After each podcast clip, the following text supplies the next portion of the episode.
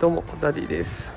3人の子供を育てながら小学校の先生として働いております。さあ祝日ですね。皆さんいかがお過ごしでしょうか、えー、私は今ちょっと遠出をして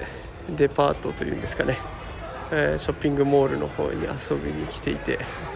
子供たちの相手をしてぐったりしているところです。さあ今日本題ですけれども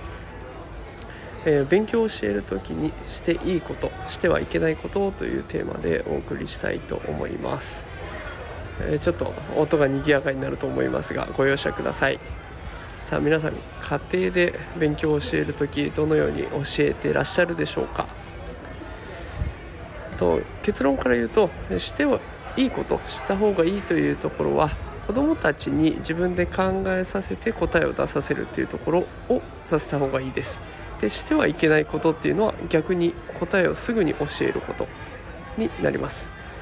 あと子どもたちは自分で考えて答えにたどり着いた時にすごく興奮します。その瞬間に勉強が面白いなと思ったりとかその教科のことが好きになってくれたりとか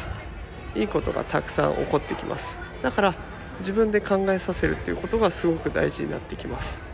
で自分を考え自分で考えさせるためにどんなことをすればいいかっていうとまず方法が 1, つあ2つありますね。1つ目がヒントを出してあげること、うん、少しずつ答えにたどり着くようなヒントを出してあげることで子どもたちは「うんじゃあこうかなああかないやそれでもないな」とか自分で考え出します。で方法2つ目としては逆に聞き返してしまうことです。どう思う？どうしてそこまで進めたの？どうやったらここまでいけたの？どんなこと今考えてるの？いろんなことを聞いてあげると子どもたちはだんだん喋りながら自分で答えを見つけ出すことができるようになってきます。あの大人でもね喋っているとだんだんあこういうこと実は言いたかったんだって気づいたりする場面あると思います。それと一緒のような過程ですね。でこれを、えー、ゆとりがないとねどうしても面倒くさがってすぐに答えを教えてしまう。もうなんで分かんないの？どうして分かんないの？って言ってしまいがちになります。でこの「どうしてわからないの?」っていう言葉は結構危険なワードになっています。どうしてわからないわからないの？と聞かれるとうんわからないからとしか言いようがなくなってしまう。でそうなると子どもたちっていうのは何か質問することっていうのが悪いことなんだなと考えるようになってしまいます。でそうすると子どもたちっていうのは分からなくても質問したら怒られるから分かったふりをするようになってくるんですね。でそうなってくるともう分からなくてもそのまま学習は進んでいってしまいます。だから分からないっていうことは成長のチャンスだと捉えていろんな質問いろんな疑問を子どもたちから投げかけられた時にまずはそれを受け止めてあげるっていうことが大事になってきます。